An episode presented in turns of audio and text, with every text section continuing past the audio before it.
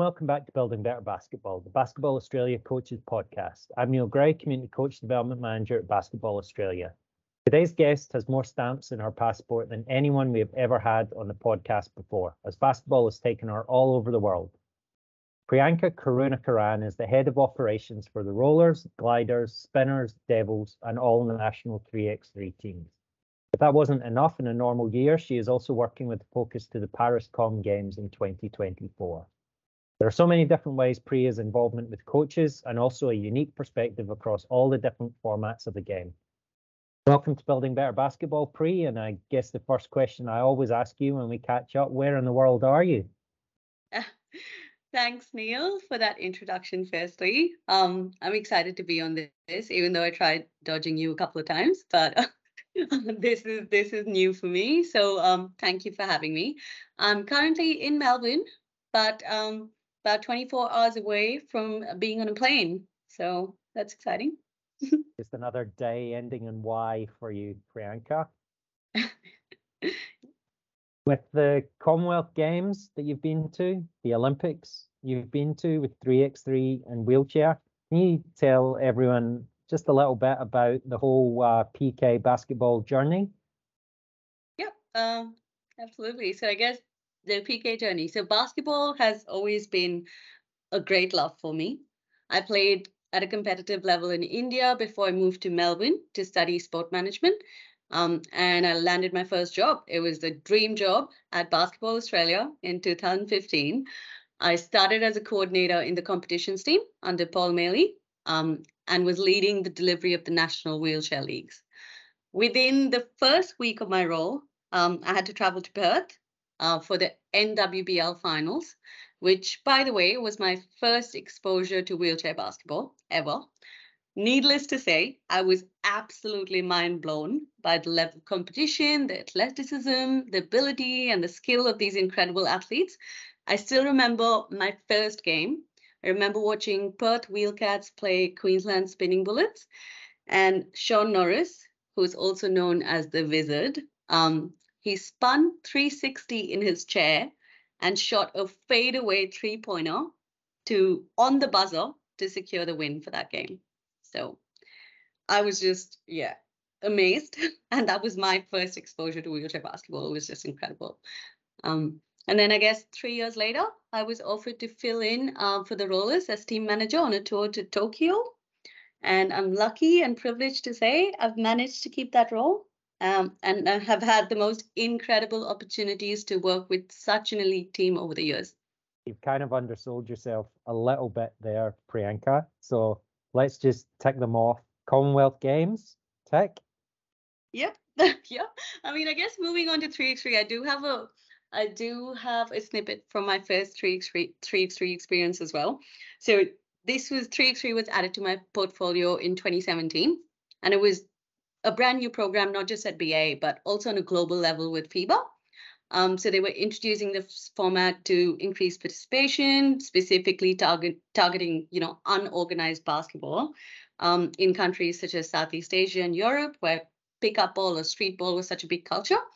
Um, so my first trip with Australian teams was an under 18 World Cup in Chengdu in China. And we were playing out of a shopping mall in a very busy location. But it was way more than basketball. It was like an urban youth festival, right? So there was food trucks, there was music, there was DJs, there was dunk competitions, there was shootouts, skill challenges. It was all very explosive. Um, Yao Ming, who was uh, the basketball of um, the president of Chinese basketball, was the face of it all, and he's practically a god in China. So that event was chockers. There was massive crowds. And it was not just to watch the basketball, it was just to get a glimpse of Yao Ming. And I managed to get a selfie with him as well. I literally, my head reached his elbows, which was really cool. But um, I was going to say was... for for those people that don't know, Priyanka's not exactly pushing six foot on the uh, on the scale. yeah, exactly. I'd like to say I'm five uh, four and a half, but um, that might be a bit of an exaggeration. so, yeah, that was my first exposure to 3x3. And obviously, since then, I've been able to travel with the teams to um, Asia Cups. I've been to um, Com Games. I've been to the Tokyo Paralympics. So those were all incredible experiences. But the Com Games for me in particular was really rewarding because the two programs that I managed came together and it was an absolutely integrated competition. So wheelchair and able-bodied 3x3 all played out of the same venue. They trained out of the same venue. Accommodation was at the same place. And what I loved the most was just to see the camaraderie between the teams. I just loved how much the able-bodied team supported wheelchair and vice versa. And just to see that kind of culture was incredible. So very privileged to be a part of that. Well, let's keep going with the 3x3. We just saw last week the two Aussie squads announced for the Asia Cup, which is going on as we record this. And we've got opals such as Anneli Maley involved. We've got WNBL players. We've got some NBL players involved. 3x3 is still a bit of an untalked about style of the game in Australia and in the mainstream media, but obviously it's going to be front and center in Geelong in a couple of years at the Commonwealth Games as someone that, as you just kind of told us about, being around 3x3 worldwide, where is it at globally compared to the traditional kind of five on five game? And what are some of the biggest misconceptions, I guess, that you find when you talk to people in Australian basketball about it? Yeah, I mean, good question. I mean, I'd start with rephrasing misconceptions. I think I don't think it's misconceptions as much as it is a lack of knowledge awareness around our programs um, and a bit of promotion as well. I think it's been challenging in Australia, specifically due to FIBA's ranking point system. And for those that don't understand that, um, it's modeled a little bit off of the ATP circuit for tennis, where you know athletes go to different events and collect points, but they're not just collecting them individually like they do in tennis for their rankings, but in 3x3 they're also collecting it for their federation. So Australia's ranking depends on our top 50 athletes that are playing 3x3 around the world. Um, now, for Australia geographically, it's a bit of a challenge because most of these high level FIBA events are predominantly in Europe. And it's easy for those countries to go around the circuit, play in different events every weekend where it's, you know, maybe a drive or a short flight, and they're able to collect a huge number of points. Um, so for us, it's been really challenging to sort of build that competition framework domestically, and then also to be able to send our teams overseas and be able to tour on this um, pro circuit that FIBA has set up. So it's something that we're working on, um, and we're definitely trying to find innovative ways around it. So we're working with Basketball New Zealand, who um, have got their pro events, and they've invited a few other Asian countries that are actually getting pretty good at 3x3. So, um, you know, having the Japans and the Chinas and the Philippines and Singapore and Malaysia come to these events in either New Zealand or Australia is going to really help us boost our ranking points, but also get that exposure to international 3x3. So um, I think we're on the right track in terms of building it but there's a few challenges geographically that we need to overcome or be innovative around. Um, I guess, regardless of all this, Australia should be super proud of our 3x3 history so far. It's a short one, but we've had repeated success internationally. Uh, we've had seven gold medals and four bronze medals across both our teams, and this is Asia Cup and World Cups only. Um, so I think it's been great. And the style of play really suits Aussie basketball. It's you know fast, it's dynamic, it's physical, um, and I can say anyone that's been involved in 3x3 has absolutely loved it. So anyone that's had a taste of it uh, falls in love with it, which is great. And you know, I don't want to jinx this, but our girls in Singapore right now at the Asia Cup are um, playing extremely well. They got two massive wins last night. 21-0 in the first one and then 21-2 in the second game. So they've got their final qualifying round game today against South Korea. And with that win, they go into the main draw, which is played across the weekend. And the winners of this Asia Cup then qualify into the Paris Olympic qualifiers the start of next year. So this is an extremely important tournament for us. I guess one of the things that often gets pushed back to me about 3x3 is that when it reaches that top level, there isn't any coaches. So the whole thing is that the players are kind of coaching themselves. But as I push back to the people that are saying that to me, well, they have to be coached in the game prior to actually playing. So the, the role of the coach, whilst very different to traditional five on five basketball, still has perhaps the most enjoyable part of the coaching journey, which is the trainings and the helping the athletes develop. So the the coaches that are involved at uh, at the top level are obviously they they've kind of cut their teeth in the more kind of traditional five on five, but have then got a passion for the three x three game. I'm presuming, Priyanka. Yeah, absolutely. Uh, so we do have a small pool of coaches that have been involved with our teams, and that's primarily due to lack of opportunities, I suppose. Like I said, it's a new program. We don't have a lot of events in Australia and very limited opportunities with FIBA at the moment. Um, so yes, you're right. Like there's no on-court coaching in game, but that's again similar to tennis, right? You have coaches that will take you through your entire season, training you and prepping you but then you can get um, you can get fined for coaching in a game in tennis and it's similar to 3x3 basketball but obviously the coach's role is extremely important. The other part of your job that you talked about is the the rollers and the wheelchair program. As you said right at the start you're heading off to europe in 24 hours with them and i was lucky enough to be in canberra earlier this year at the wheelchair basketball camp that Yana and Craig and the and the rest of your team ran and saw some of the amazing work that's being done both with the athletes and the coaches in this space. And it's a bit like someone asking someone to explain space in a sentence or quantum physics. But can you tell us a bit about how the wheelchair program works at the national level and I guess some of your favorite parts of being involved with it? Yeah, absolutely. I mean, the Rollers program is just incredible. Like I said, it's our most successful basketball program at BA.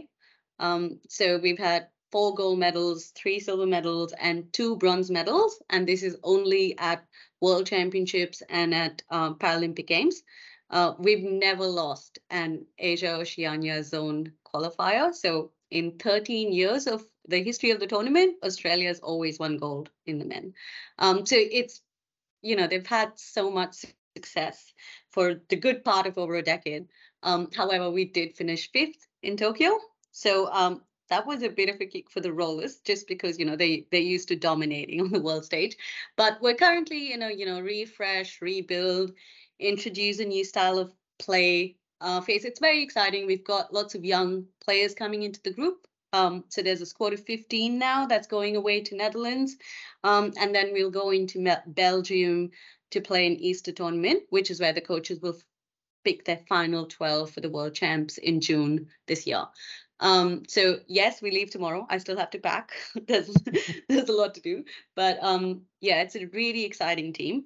Uh, the program, a bit about the program, it's decentralized. So we've got athletes all in all parts of the country. Um, they'll typically work individually or maybe with a coach, depending on where they are.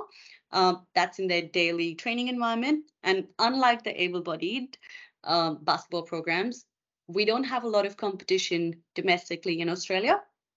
So our athletes really struggle uh, for the game environment, but also just numbers, you know. So even in their DTs, um, they struggle to scrimmage five on five because we just don't have that kind of, you know, strength in numbers in wheelchair basketballers across Australia and the different locations. Um, so for us, it's really important um, to plan our national camps to get the best opportunity possible, but also make the most of all the international events that the IWBF puts on for us and try and expose as many athletes as we can in the squad because otherwise it's kind of you know a fixed roster of 12 or 15 that keep getting opportunities and you're not developing the second ring of athletes or the younger generation that needs to come through. Um, so having said that it's it's quite exciting that we've got um, a record number of rollers that are currently playing overseas. So we have 15 that are playing in professional contracts in Europe. Uh, they play they're playing in Spain, in Germany, in Italy, and in France. Um, so obviously, with that being the highest level of wheelchair basketball competition in the world, I feel like um, our rollers are sort of primed to perform really well in the World Championships in June this year. So it's going to be exciting. And then again, it's really important um, for performance because Paris now has a reduced quota for wheelchair basketball. It used to be 12 teams for the men, it's now gone down to eight.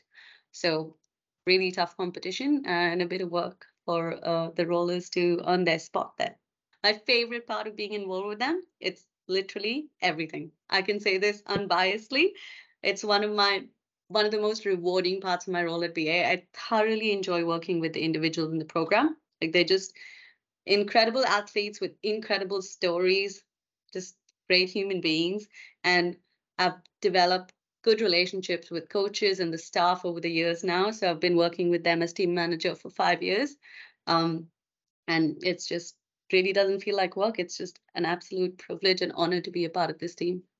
Yeah, I'd encourage anyone that hasn't watched the game of wheelchair basketball to I mean we we have the Kevin Coombs Cup which is coming up in a couple of weeks alongside the under 18 uh, national championships in Queensland. And the Kevin Coombs Cup will there'll be some games on the live stream that you'll be able to to watch there as well. And whilst you won't get the full kind of metal on metal bone crushing crashes that occur that you when you're watching it in live um, right in front of you, you will get the appreciation of not only the the skill, traditional basketball skills of shooting and passing that these athletes have, but also the the speed at which they're moving in the court and also the kind of game sense that they are operating with, where they actually have to be really conscious about where their teammates are, when they move, how they move, and and the communication that's required on the court. That's the the thing that uh, always grabs me when I watch them compete. So, um, just to add to that, uh, interesting fact is that we did some work with the AIS um, scientists in sport, sport technology, and um, we've got a few of our athletes in what they call the bucket seat, which is basically made out of carbon fiber that's used in Formula One cars. So really cool. And um, yeah, that gives them a bit of an edge with that speed, but it also, like you talked about, just you know the crash of the metal on metal, and it's all very exciting. but I mean, the good thing is that it's not like uh, the NBA when you see them crashing at the basket in the paint and they get knocked over and then they have to kind of wait for their teammates to get over to kind of pull them up like in wheelchair basketball if someone goes over, then even the opposition will kind of offer them like their their chair to to kind of get up. So the the spirit of sport is is very strong in the in the whole competition as well. Kind of touched on how you work with lots of coaches in your role, and we we talked about the three x three before, but in the wheelchair space, what are some of the challenges that the coaches kind of have that might be different from a 5x5 coach? The the main thing I'm thinking about that some of our listeners probably won't be aware of is that your coaches have to be elite mathematicians as well at all times, don't they? Yeah, absolutely. So there is that added element of technicality with the classification points. So um, we have what we call low pointers, mid pointers, and high pointers in wheelchair basketball. So that's their um, ability to play the sport um, based on their disability, if that makes sense. So um, at one given point in time, you can only have 15 points on court. So when the coaches are making substitutions, they need to be really conscious of um, what combinations they've got. So, you know, it'll be easy if they're just swapping in a high pointer for another high pointer. But if they're changing the makeup of those points on court, they need to be able to add up those sums really quickly and make sure that they're not getting tech fouled for being over 15.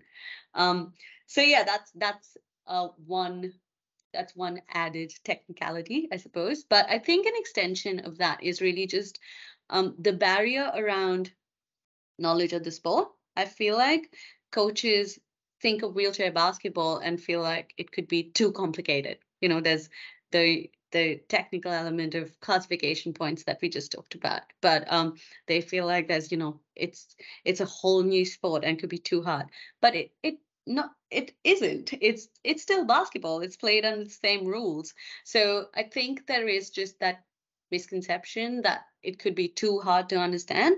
But we have a lot of able bodied coaches that have been able to transfer through to wheelchair coaching because they still have a really good understanding of basketball as a sport, which is what you need as a starting point. So, um, ha- for us at BA, having Jana Meisens in a new role as a coach development manager has been instrumental. She's done a great job in recruiting and then all the work she's done with you, Neil, in building that curriculum for you know the introduction into wheelchair basketball coaching has been phenomenal i think so um, we had our first pathways camp in december last year um, where we introduced that um, module of you know introduction to wheelchair basketball coaching and um, we had 30 new coaches come through uh, more than half were female which is an absolute first for our sport. I think it's fantastic. Um, we've been able to recruit some ex athletes.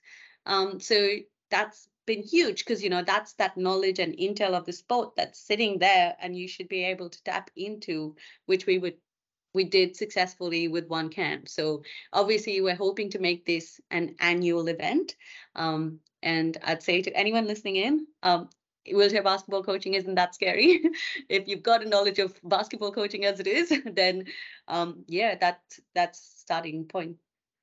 Hundred percent. I think I'll be totally honest. When I was talking to Jana Wright when she started in that role, my greatest barrier to getting my head around being able to help her was the fact that I've never been in a wheelchair and how would I coach someone to do something in a wheelchair and very quickly and not because Jana pulled me up on anything, but just through actually the questions she asked, I suddenly realized that it's like if you're a five, a traditional five on five basketball coach, you're not going to be coaching many of your athletes to run. Like they're going to turn exactly. up to you and they're going to be able to move around the court. You'll have lazy athletes the same way you'll have lazy athletes in um, wheelchair basketball. You just have to tell them to work harder. It's not you're not teaching them to run, same way you're not teaching the wheelchair athletes how to use their chair because realistically they're going to be better in a wheelchair than you potentially would be in um, on a running technique anyway. So yeah, I think that's obviously one of the kind of real high level things that people go, oh, I couldn't coach wheelchair basketball because I don't know how to teach someone how to use a wheelchair. Like you said, it's not about the chair. Uh, it's about the athlete, the same thing that we bring up with every kind of element of coaching. We talk about coach the person, not the not the sport, I suppose. Yeah, absolutely. Priyanka, the last question we ask everyone who comes on the podcast, and I'll be really interested in your answer on this one. If there's one coach in any sport, either with us or or passed on, that you could ask a question, who would the coach be and what would the question be? I did have to think about this one a bit. Um, and I'm not copying Tess Madgen's answer here, but I did want to say Gregg Popovich as well. I am yeah. a big Spurs fan, so that's one. But secondly, I completely agree with everything Tess said in terms of his unique ability to build special connections with all the athletes and staff um, on his team. Uh, but I think, especially when you're coaching team sport, you need to learn how to manage different personalities and learn like different or unique styles to motivate each of those personalities and lead and inspire at different levels. But for me, I'd like to extend that question to Gregg in terms of what Tess asked, but extend it to, you know, how he might have had to adjust his coaching philosophy and his knowledge because he's done this for more than I think it's 49 years. It's it's insane. so, you know, um, he would have, I guess, had to adjust and kept up with like the changing style of basketball over the years, but also adjusted his mindset and philosophy for all the successes and the failures he may have had over the journey. So I think it's really interesting. And I'd love to ask Gregg how he managed to do this over like almost 50 years of coaching basketball and the most incredible athletes in basketball at that. Frank, it's okay that you double up because it, it does just show that you're an avid listener of the podcast. So that's okay. yeah, I thought I might slip that in there. Priyanka, thank you so much for giving up your time. Uh, we'll let you go and get packed for your trip tomorrow. And yeah, good luck for the the tour of Europe, and obviously we'll be cheering on the uh, Aussie squads in the Asia Cup over the next, uh, hopefully the next week when they both make it through to the next stages of the competition. Yeah, absolutely. Thanks, Neil. It's been a pleasure. And um, yes, everyone, please follow BA socials for the Asia Cup updates on 3x3 teams, but also the rollers in Europe over the next 10 days.